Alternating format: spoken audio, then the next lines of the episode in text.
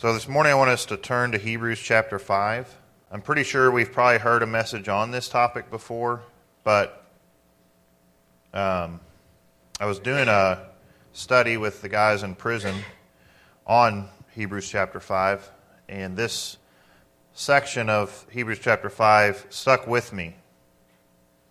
And so the, the passages Hebrews 5 11 through 14, and then 6 1 and 2. So I'll read it all and then we'll um, see what the Lord has to say. Concerning him, we have much to say. It is hard to explain since we have become dull of hearing.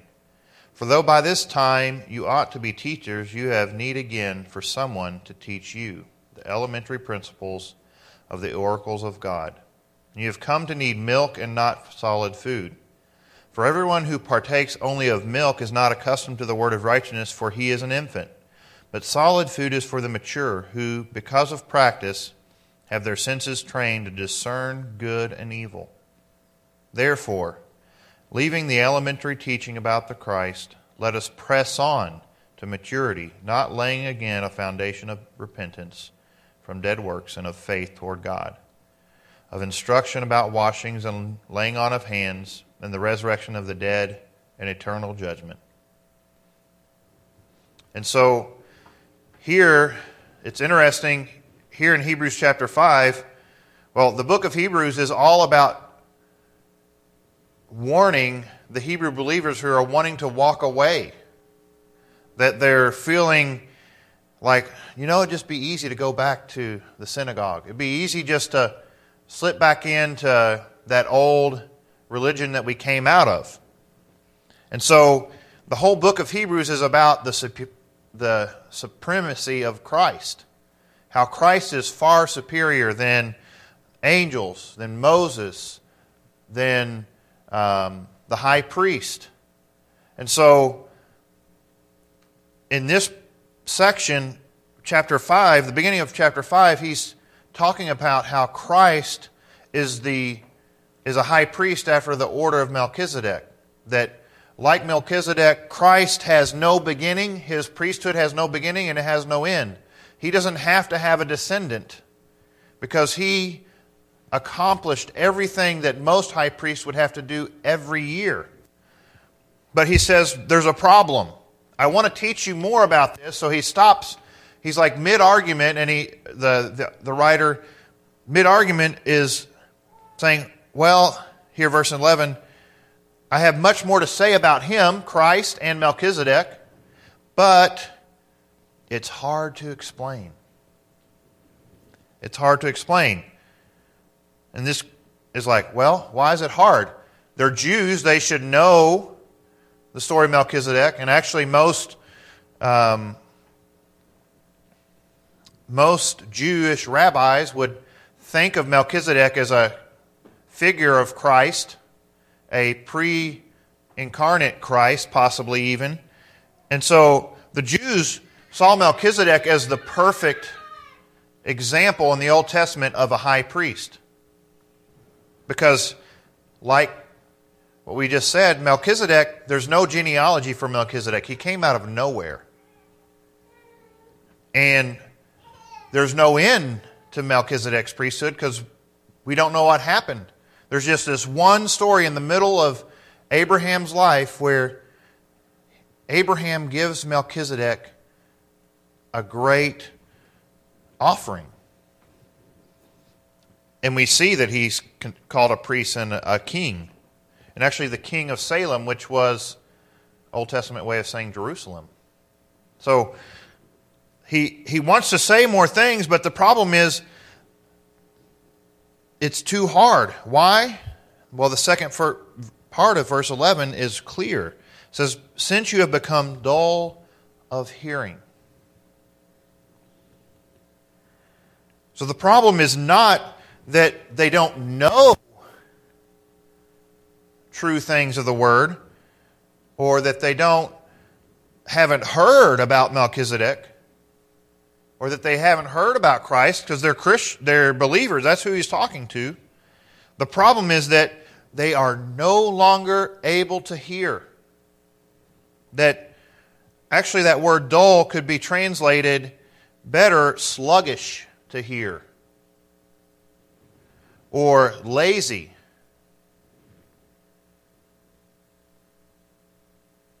Or we could even translate that whole section to say, you no longer try to understand. That's what the author is trying to say. He's saying, I want to teach you, but you don't want to listen. You're not paying attention. And, and just in case we're worried about this, the problem is not a lack of intelligence. It's not that they can't understand, it's that they don't want to understand. And we, oftentimes, I think, for myself, this happens. We get bogged down with things. Oftentimes, the gifts that God gives us become more important than the intimacy, intimacy with God that we had.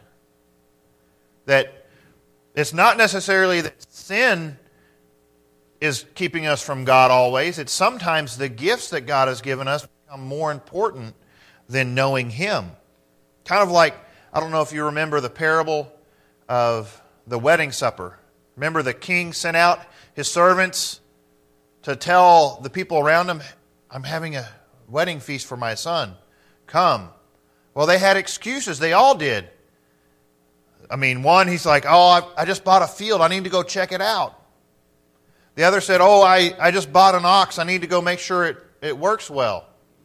Another said, Oh, I just got married. I need to take care of my wife. And those are not bad things. That's, that's the thing. God's gifts are not bad. The problem is when they, we elevate them to a level where that is more important. I, I feel like lands, that, that kind of lands and oxen kind of fall under possessions and work. They're busy. That was their main excuse. They were busy. And then family can take precedence over God for all of us if we're not careful. And so I think that's a part of it. it they're suffering from a lack of, I think this is a, a good way of putting it, they're suffering from arrested spiritual growth. They started well. Because this is what we find out in verse 12 when we get there. They started well, but something happened.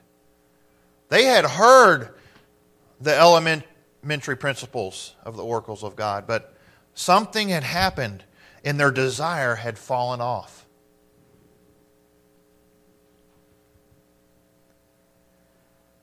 That lack of desire started because something became more important than Christ. It's interesting. Uh, I was reading a commentary, and the guy made a note that there was a guy who did research on revivals through the ages, and after the majority of like the, the two great awakenings in the United States, shorthand was really popular. And if you don't know what I mean by shorthand, the ability to take notes in shorthand so that you could take notes. So in the churches, shorthand became so popular. Why? Because people had to have the word and they wanted to remember it. They wanted to listen with their hearts. They wanted to know what God's word said. Why? They weren't taking notes just so that they could stash it away and then maybe a hundred years later show it to their kids. Look what I learned. No. It was so that they could go back and, and ask the Lord, how can I apply this to my life? And I'm, I'm sure many of you, when you became Christians, that was the same way, right? We all, I mean, and we all go through periods where we're like, oh, I just don't feel like taking notes today. I know it's harder for me with kids because when you're trying to teach them to sit, you're in and out. So, um, but that being said, oftentimes we allow things or our desires to wane, and it keeps us from being diligent hearers. That's the opposite of a sluggish hearer, right? Of being a diligent hearer. Just in case you're looking for a title, it's kind of a strange one, but uh, it's a question Are you choking on rice? I think that's the point is that even the smallest solid food with our baby James, in the beginning when he started eating solid food, if that rice wasn't ground down to like pretty much liquid, he would just be like. he wasn't used used to taking that food in. And so even though many of us start off well, we've eaten that solid food and we love it, there's been a regression. And I'm not saying, I don't know why this message is today. I, I have to be honest. I know it's for me um, because it's so easy for me to slip back into old routines and to, to become lazy. this condition that he's talking about here in, of dull hearing or sluggish, lazy listening is it's acquired and it's characterized by an inability to listen to spiritual truth. And we see this all the time. People say, well, that is that's that's too hard. That's that doctrine is too hard to hear. But that's not it shouldn't be too hard. If, if we hunger for the Lord, yes, I'm not saying that some doctrines aren't hard to understand. But what I'm saying is that our desire to listen should not be changed because something is hard. That's where the Holy Spirit comes in and, and enables us to hear His Word. There was a Puritan pastor named Richard Baxter, and he wrote probably one of the best books on being a pastor. And he said this about this specific subject. He said, Make it your work with diligence to apply the word as you're hearing it. Cast not illusion. How did I put this? Cast not the illusion on the minister as those that will go no further than they are carried as by force. You have work to do as well as the preacher, and should all the time be as busy as he, you must open your mouths and digest it, for another cannot digest it for you. Therefore, be all the while at work and abhor an idle word in hearing, as well as an idle sorry, a idle hearer in hearing as well as an idle minister. So oftentimes we come to church and we're like, oh, he's got to he's got to bring something really magnificent. But oftentimes the issue is our expectation.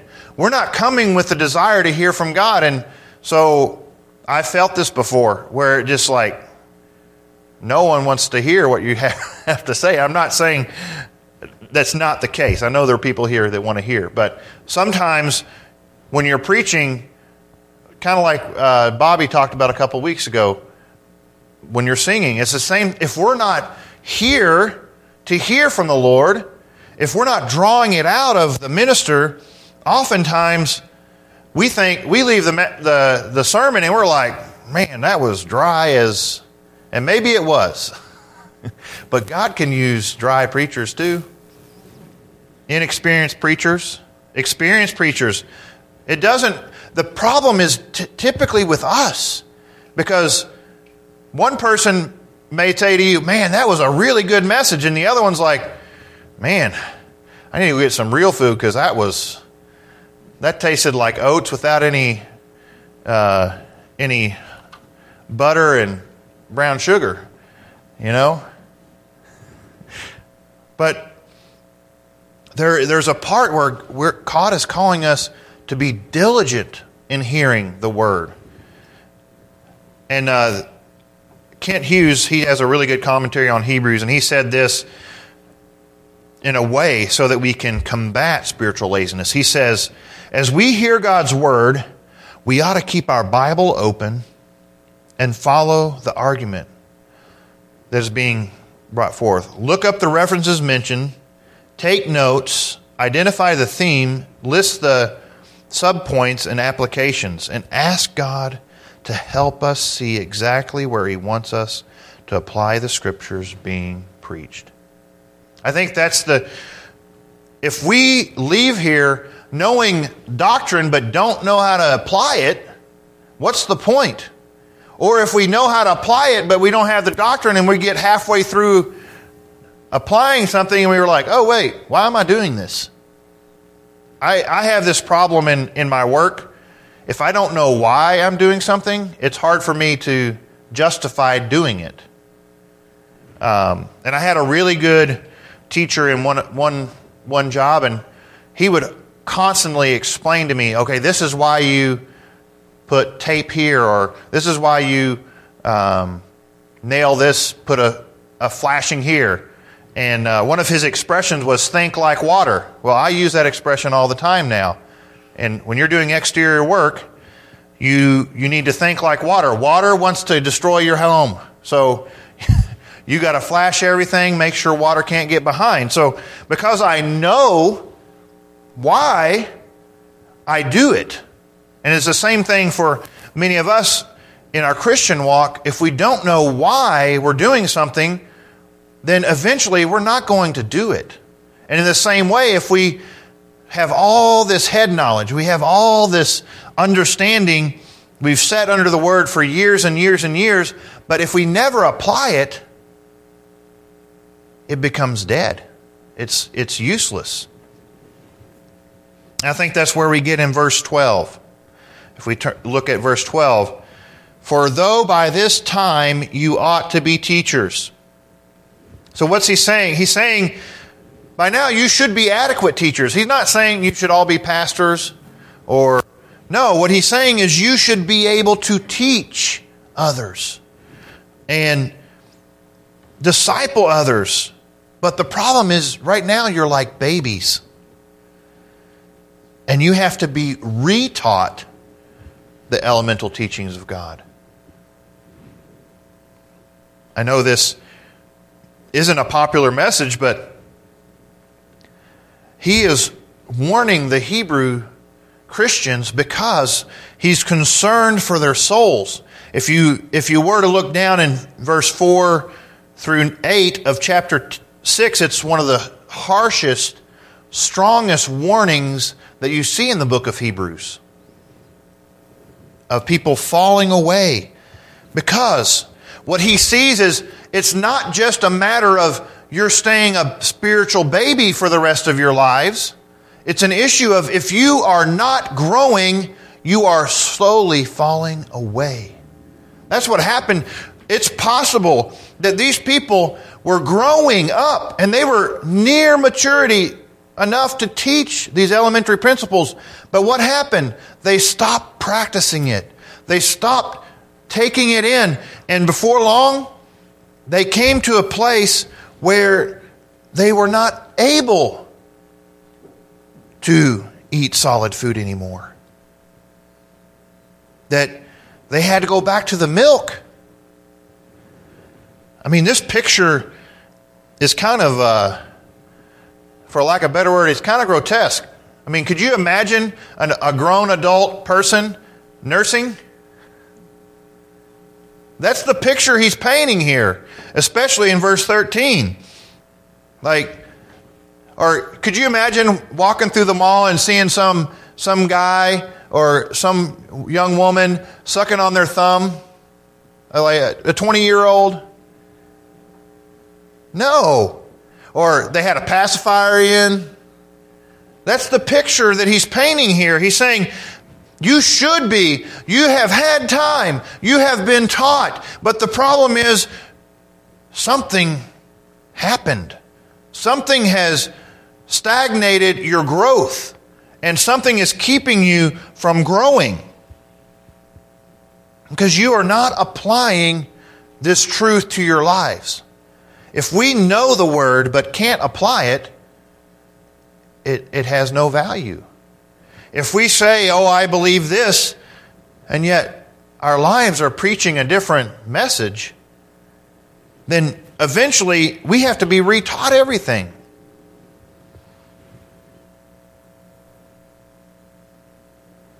I think of the expression that we use all the time. It's use it or lose it. How many of you all know that expression and have uh, a lot of us, those of us who've gone to college, if you don't use it, you forget everything. There's actually a comedian that said he could he could teach you in five minutes what you would take you five years in college to to remember.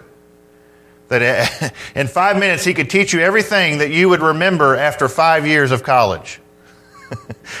I know that's a joke, but I mean, oftentimes we commit things to short term memory. We commit our, our lives, even God's Word, to short term memory instead of long term. Why? What happens? We memorize, we, we hear these messages, but we don't apply it. When we apply it, it becomes real. It becomes living and active. That's what makes God's Word living and active is experiencing the truth that we hear.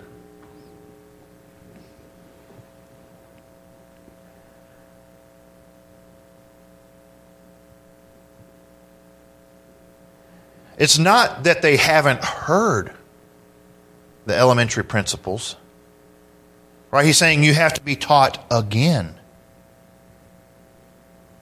It's not that they didn't understand it in the beginning, but because they didn't apply it, they don't anymore. They, they can't move up, they can't move on. If we look at Matthew chapter 13, Jesus is quoting Isaiah here. Matthew 13, verse 12.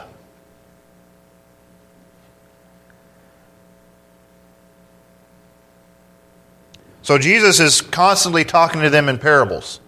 And so the disciples ask, why are you, why are you constantly telling us things in parables? In verse 11, actually, I'll read that. To you it has been granted to know the mysteries of the kingdom of heaven, but to them it has not been granted. For whoever has, to him more shall be given, and he will have an abundance. But whoever does not have, even what he has shall be taken away from him. Therefore I speak to them in parables, because while seeing they do not see, and while hearing they do not hear, nor do they understand. In their case, a prophecy of Isaiah is being fulfilled, which says, You will keep on hearing, but will not understand. You keep on seeing, but will not perceive. For the heart of this people has become dull. With their ears they scarcely hear, and they have closed their eyes. Otherwise, they would see with their eyes and hear with their ears, and understand with their heart and return, and I would heal them. I don't want to be like the Jews who've rejected the truth that the gospel is true, that Christ is the Messiah. But that's what's happening for the Jews. Just think about this. They came out of Judaism, became Christians. For them to slip back into synagogue, it's not like it was a far fall away, right? They were still hearing the Old Testament. Things weren't totally different. So for these Hebrew people, it's much like my generation who grew up in the church. It's easy to kind of slip back into a mediocre or nominal Christian life. To say all the right, we know all the right words, we know all the, the lingo, but the problem is our lives aren't controlled by the Lord. Our lives are not committed to following Him.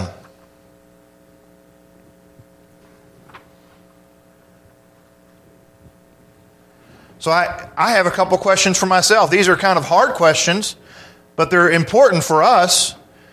The question should be Do I know the elemental truths well enough to teach others?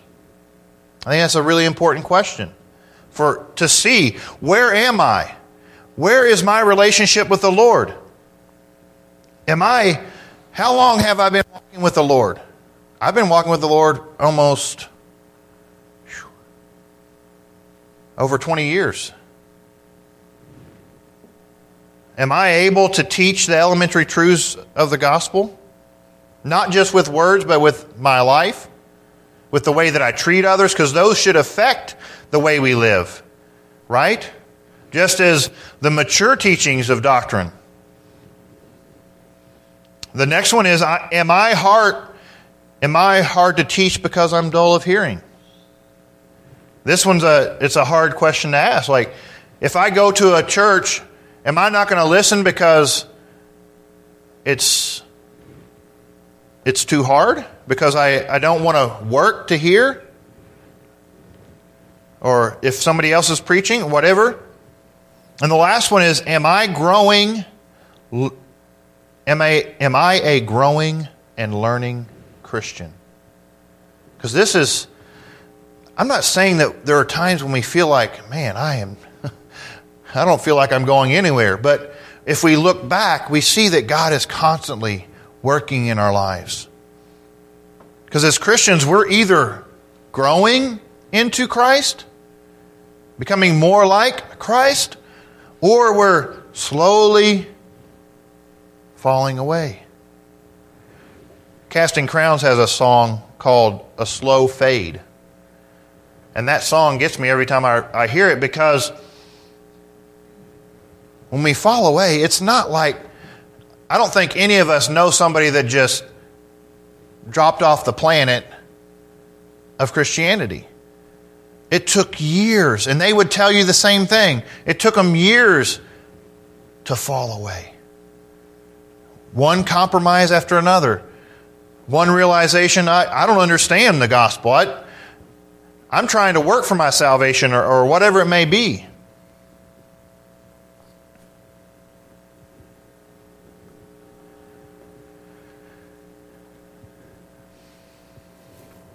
In verse 13, if you turn back to Hebrews chapter 5,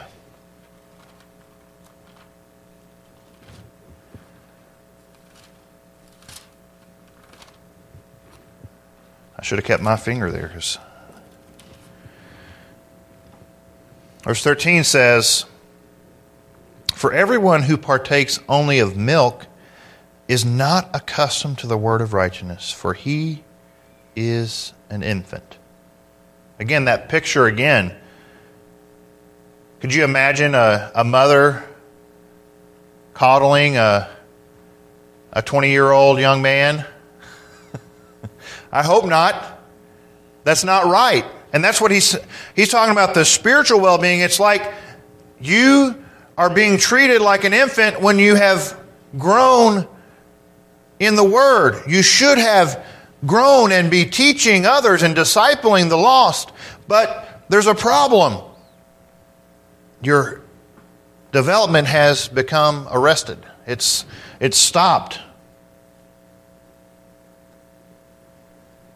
And this passage, again, emphasizes that a static, status quo Christianity, Christianity is a delusion. We, we can't just be in one place. Why? Because God has called us to be like Him.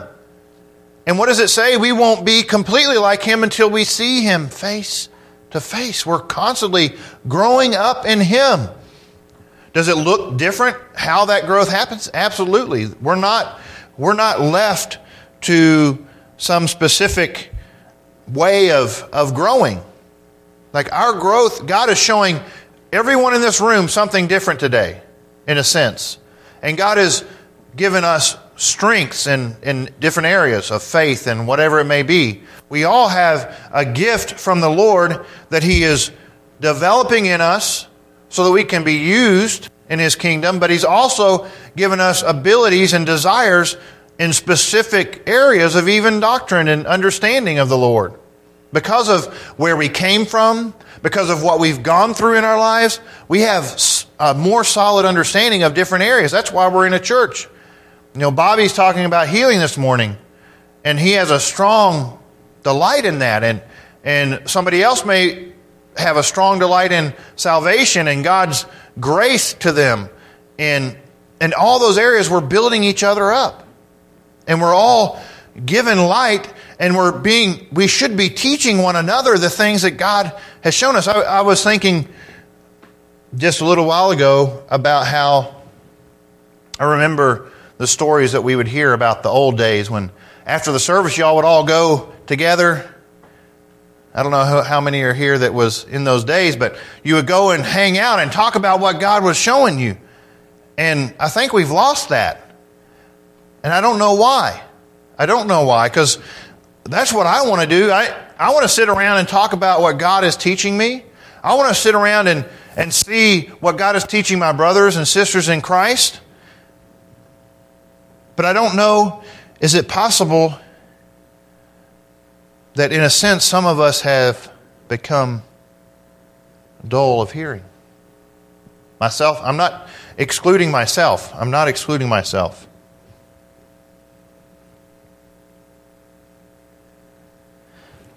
So here he, he talks about the reason.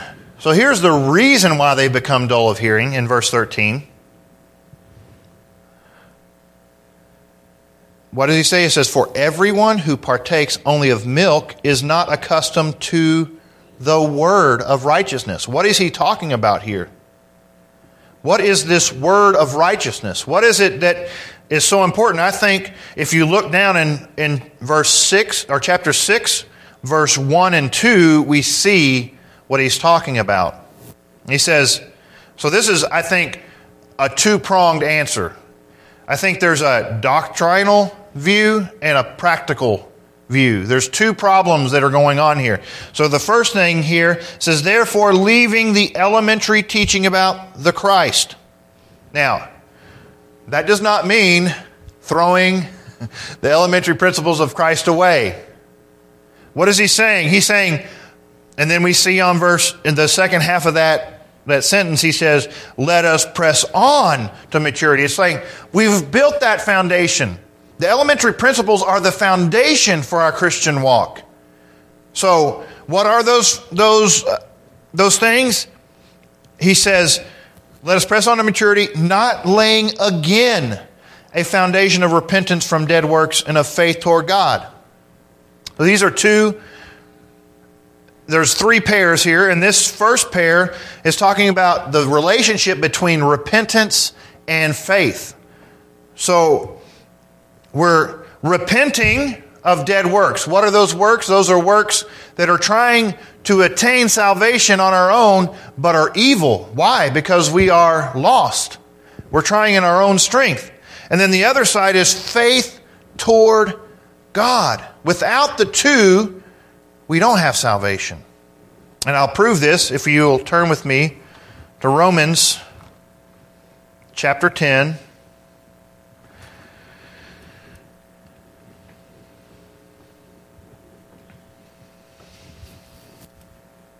Nope, sorry. Yeah, Romans chapter 10. And Paul here, he's talking about his love for his brothers, the Jews.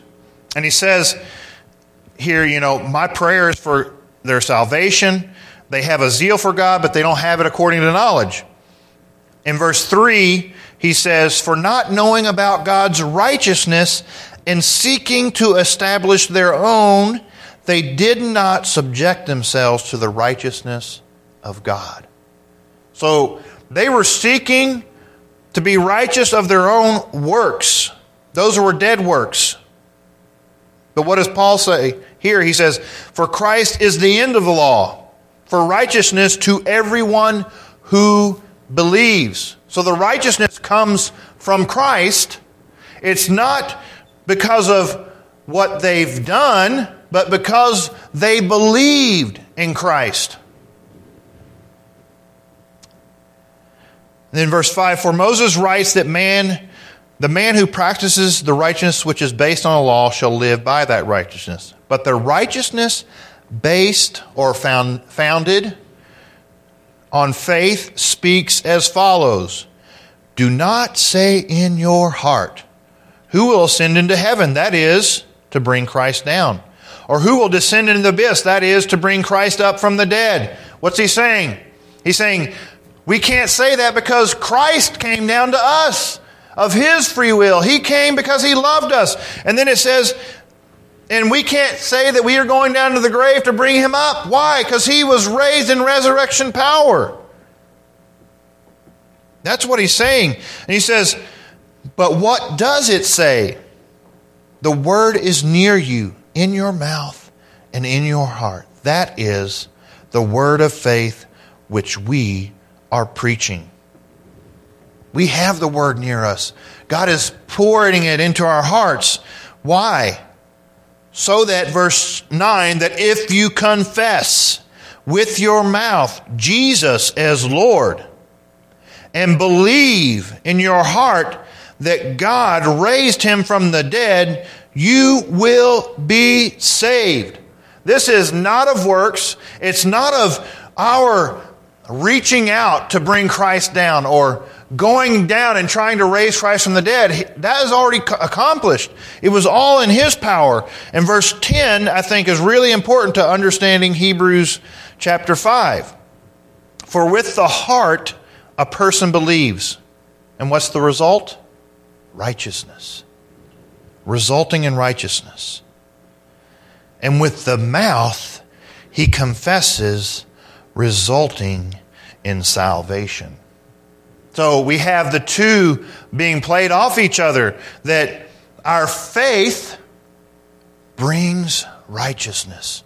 Our faith in the power of Christ, in the righteousness of Christ, is imputed to us. And that when we confess He is Lord of our lives, we are given salvation. It takes faith. We have to believe that Jesus is who He is and He's done what He has done and that His Word is true before we can confess. So it's almost like it takes faith to get repentance. So back to Hebrews chapter 5.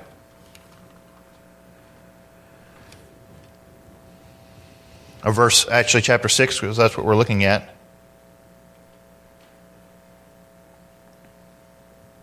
That our repentance here that from dead works begins because we see the gravity of our sin. This is the gospel that he's talking about. That is what he's talking about. We uh, have to understand the gospel, that it is of grace and not of works, that we are not justified by the works of the law. And then verse 2, he says, this is the second pair of instruction about washings and laying on of hands. And if you think about this, so the Jews had all these ritual washings that some were washing their cups and Everything had to be washed. Well, what do we have as Christians? Baptism. So he's talking about baptism. That's one of the elementary principles. And then what's the laying on of hands? Well, the Holy Spirit. He's talking here about the Holy Spirit and that when the laying on of hands in the Old Testament was constantly associated with God giving someone power to exercise an office, whether it was the high priest, a king, whoever it was, when the hands were laid on them, God would send His Spirit to empower them for the work that He had made them for. In the same way, I think this is talking to us that when we are filled with the Spirit, we are, that is an essential part of our Christian walk. I would, I would say, all of us, when that happened, it was an amazing experience for us and talk about the hunger of the Lord, hunger for His Word, hunger for the things of God. And then the last. So we kind of have the, the, the first part of the gospel there, now the second, the next step, and then the last one, and the resurrection of the dead and eternal judgment. So this is, I believe, he's talking about the entire full gospel. He's not leaving anything out. We need to know. We need to know that we will be resurrected from the dead. That's our hope, right? And we need, we must know that eternal judgment is coming. It's one of God's ways of keeping us, right? And that's why I, I believe that whoever wrote the book of Hebrews is writing this letter to warn them. Why? Because he doesn't want to see them fall away. He knows eternal judgment is coming and he wants them to see that God has a way of escape. That even though they may die for their faith. Why? Because persecution is coming. that even though that might happen, they have a hope that's far greater.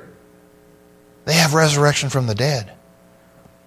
And that if they don't stay with it, if they fall away, back away, give up, then eternal judgment is coming.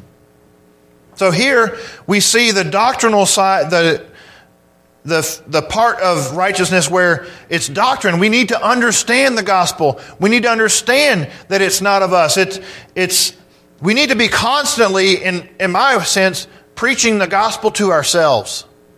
And uh, there's a there's a, a, a man that wrote a book about this. His name was Jerry Bridges, and he said about this. He said, "To preach the gospel to yourself then means that you continually face up to your own sinfulness, and then flee to Jesus through faith in His shed blood and righteous life. It means that you appropriate again by faith." The fact that Jesus fully satisfied the law of God that He is your propitiation and that God's holy wrath is no longer directed toward you. I mean, we constantly need that, right? When we're feeling down, when we're feeling like, why am I fighting this fight? Why is it, why do I feel like I'm constantly losing? We need to be preaching the gospel. It's not in you, it's in Christ. Why? So that we can go deeper. If if we don't understand other doctrines or, or aren't able to apply difficult issues that we are if we aren't able to apply God's word to more difficult issues that we're encountering in our lives, it's possible that our problem is that we haven't applied the gospel to our lives completely. That we've forgotten that in the way we treat others, realizing that I shouldn't expect a sinner to be holy. we shouldn't expect sinners. We should expect sinners to lie and steal and kill and do all those things. Why?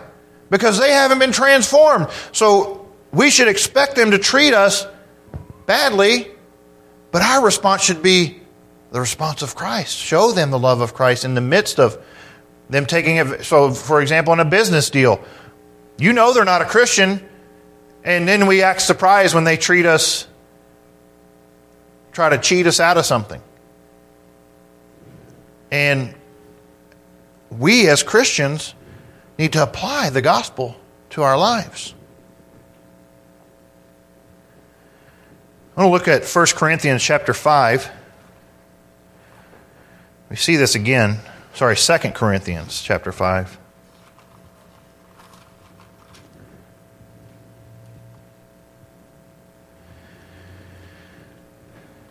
Verse 20 and 21. Therefore, we are ambassadors for Christ, as though God were making appeal through us. We beg you, on behalf of Christ, be reconciled to God.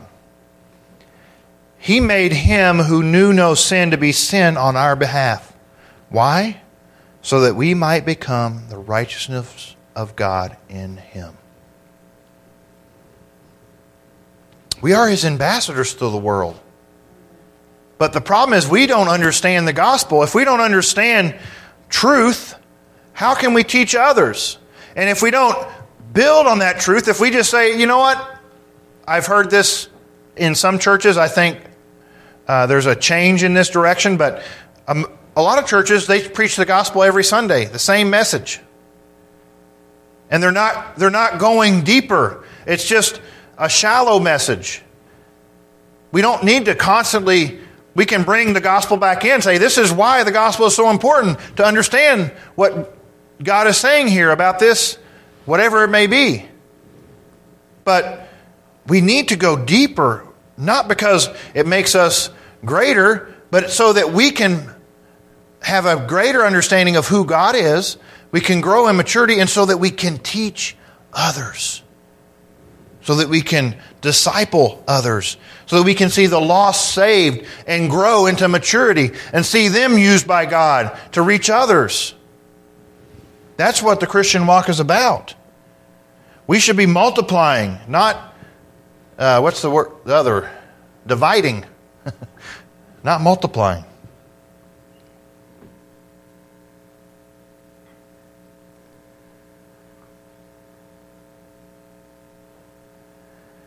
Without a solid understanding of the word of righteousness, we will not live righteously. And without living righteously, we will fail to understand the doctrines that we claim to follow and will regress and regress until we have fallen away.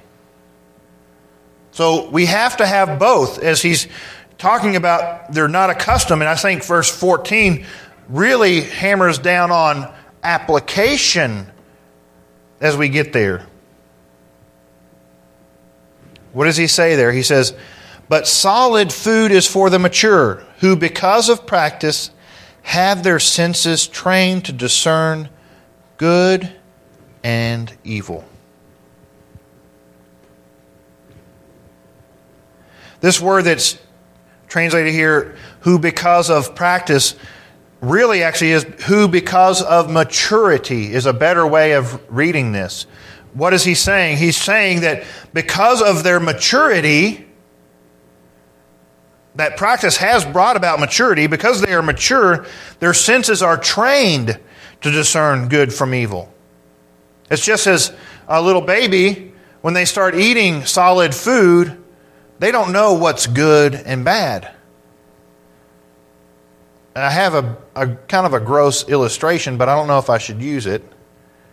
But I think I will. Children like to pick their boogers, right? I know it's a gross illustration, but it's true. I think it's a good illustration. And they'll put it in their mouth. And then what do we have to teach them? No, that is nasty. That is not good, right?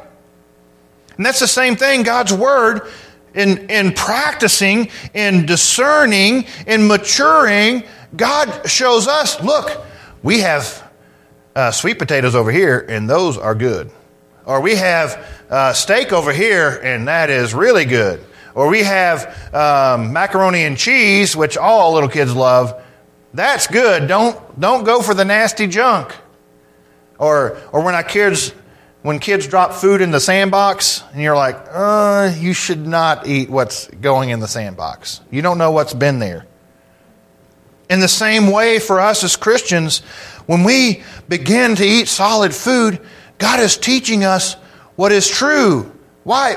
How many of you all, as you begin to grow in Christ, heard some things that you were like, oh, this is great. And then as time went on, you realize, oh, that sounded good, but as I began to learn the word more, I realized that doctrine has some issues with it. That it sounded good in the beginning, but it wasn't true. And it's the same way with God's word for us as we mature, as we're listening, as we are seeking to diligently hear the voice of God, we're able to discern that which is good and that which is evil that which is coming from God and that which is coming from man.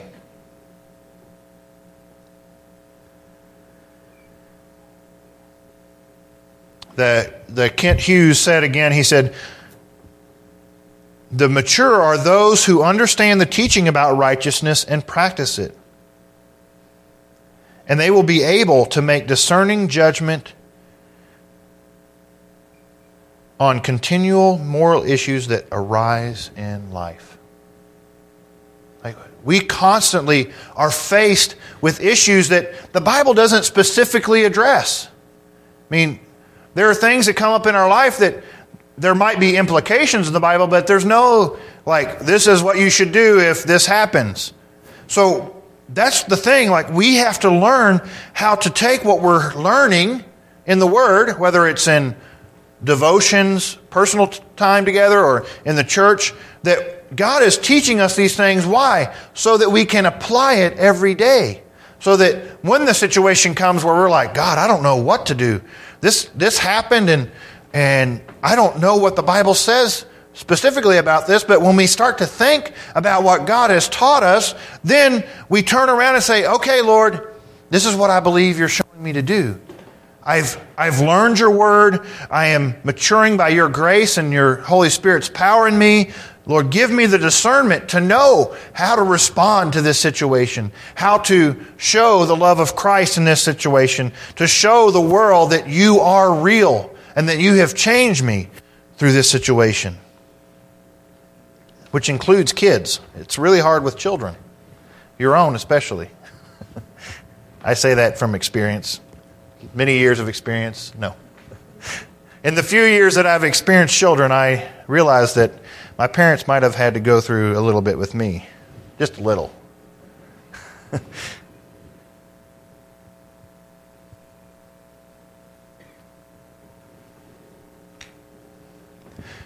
he had some, one more thing that I really liked, I thought would be helpful.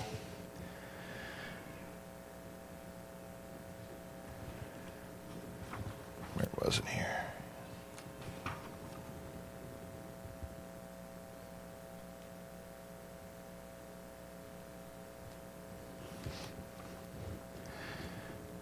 I kind of quoted this before, but for those who would move beyond the milk stage and feed on the meat of God's word must first have a clear doctrinal understanding of the radical righteousness of God.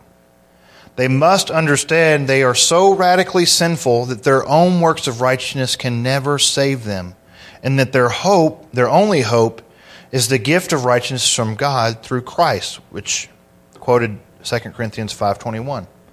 However, if if one is to increasingly feed on the solid word, there must be more than this doctrinal understanding of righteousness. There must also be practical righteous living. So we can learn, attain a bunch of knowledge, but if we are not living, what do we become? We just become fat and it's like somebody who eats a lot but never works out. They don't do any work. They're, if a couch potato, no, they've been eating potatoes chips so long that you can't tell the difference between them and the couch. It's, it's like a permanent fixture. That's how, as Christians, we can become. We can become so engorged in the Word of God. We have all this knowledge, but we've never applied it to life. And, and I know people like this that they have, I mean, so much. They could tell you everything about books of the Bible, about men of God, but their lives are wrecks, complete spiritual wrecks. So, my question for us to end, how do we apply this? So, my question is how do we leave the infant formula behind? And the first thing that I have is preach the gospel to myself. That's kind of the weaning. You know, you, you still give the baby milk while you're giving them real food. Like James is still loves his milk. He still likes that bottle of milk every day, but he also loves the other food He's, he's not content anymore with just milk. He needs more. So it's a slow process. He's, he's drinking milk, but he's also eating solid food. And that's what it's important for us to be constantly reminding ourselves of what the gospel is. That elementary foundation that we see in, in Hebrews chapter 6, 1 and 2. Secondly, we can leave infant formula behind when we listen with all we have. That we're not, we're not distracted, which is hard as parents, especially. But when we're not allowing distractions to keep us from hearing the word, that we are zoned in, especially in a, in a church service, but even in our study, personal study time, putting those thoughts of what's going to happen depending on what time of day you, you do your devotions, but um, whether it's what's going to happen tomorrow or what's going to happen later that day, just saying, Lord, I want to focus on you. And that, listening with all we have requires God's grace. We need to be crying out, God, I have a problem. I, I am so distracted. I live in a world that is so distracted, but I want to know your word. I want to have that relationship with you. I want to be mature so that I can see others saved and growing in your kingdom. We need to cry out, be, be praying that God would help us listen.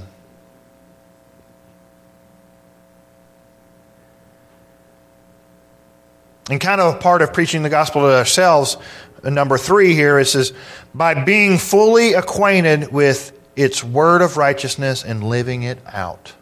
So we need to be we have a, need to have a full understanding of the gospel. We need to have a full foundational understanding of what the gospel is and know how to live it, not just know the right words. So it's a it's two pronged, knowing and living the gospel. And lastly, we can leave infant formula behind by continually applying God's word to all the decisions we make in this life. There may not be a specific verse that you can say, I'm doing this because Hebrews 5:12 told me so. No. Sometimes there are specific verses that are very clear to us, but sometimes it takes discernment of the word. Discernment of, okay, this is what he says here. How does that apply? How does this truth about the character of God apply to everyday life? And the more we apply God's word to our life, the more discernment we're given. Just as we, I quoted Matthew chapter uh, 13. I think it was 13. Yeah, Matthew chapter 13. That as we are increasing in our maturity, God gives us more and more discernment. Why? Because He knows that we're going to live it out, that we're going to teach others, that we're going to see God using us despite our imperfections, despite the fact that we're humans, that God will use us to change lives. Our, ourselves included, our, our families, our wives, our husbands. But we have to put Him first. We have to make Him everything. So, to end, my question is Are you going to leave infant formula behind, or are you going to keep choking on rice? I've ne- I can't remember choking on rice. I'm sure my mom can remember me choking on rice. But I can remember James choking on rice. Now he can eat it. It's not a problem. We don't have to grind it up anymore. But he had to grow. And just like little children, we want to be bigger. We should, as spiritual children, we should want to be bigger and bigger.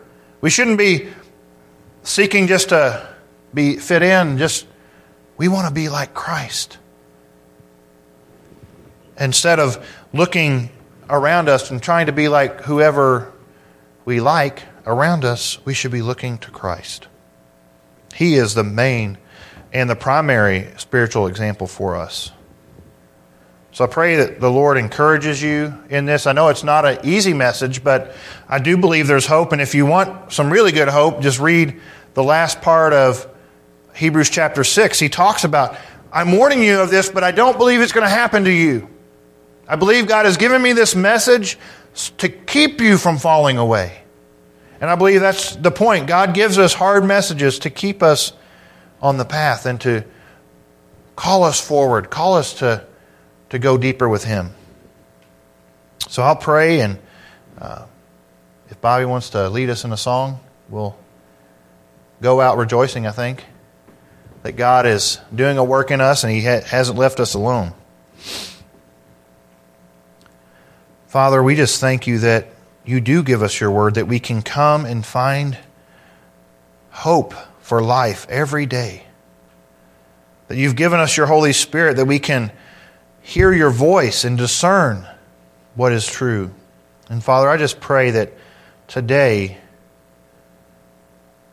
you would call us to check our hearts, to check our ears, to have a spiritual checkup, Lord, to see if we can hear you. Lord, if we aren't, that we would cry out, that you would open our ears, that you would give us a hunger and thirst for you, that we would not be lazy, but that we would be diligent hearers of your word. That we be diligent about understanding the gospel. And that as we do that, Lord, that foundation would enable us, Lord, to grow deeper and deeper in relationship with you, that we would enjoy intimacy with you. Lord, help us to encourage one another, to be faithful, to share with others what God is doing in us, what He's showing us. Help us to hear your voice, Lord. We pray this, Lord, in Jesus' name. Amen.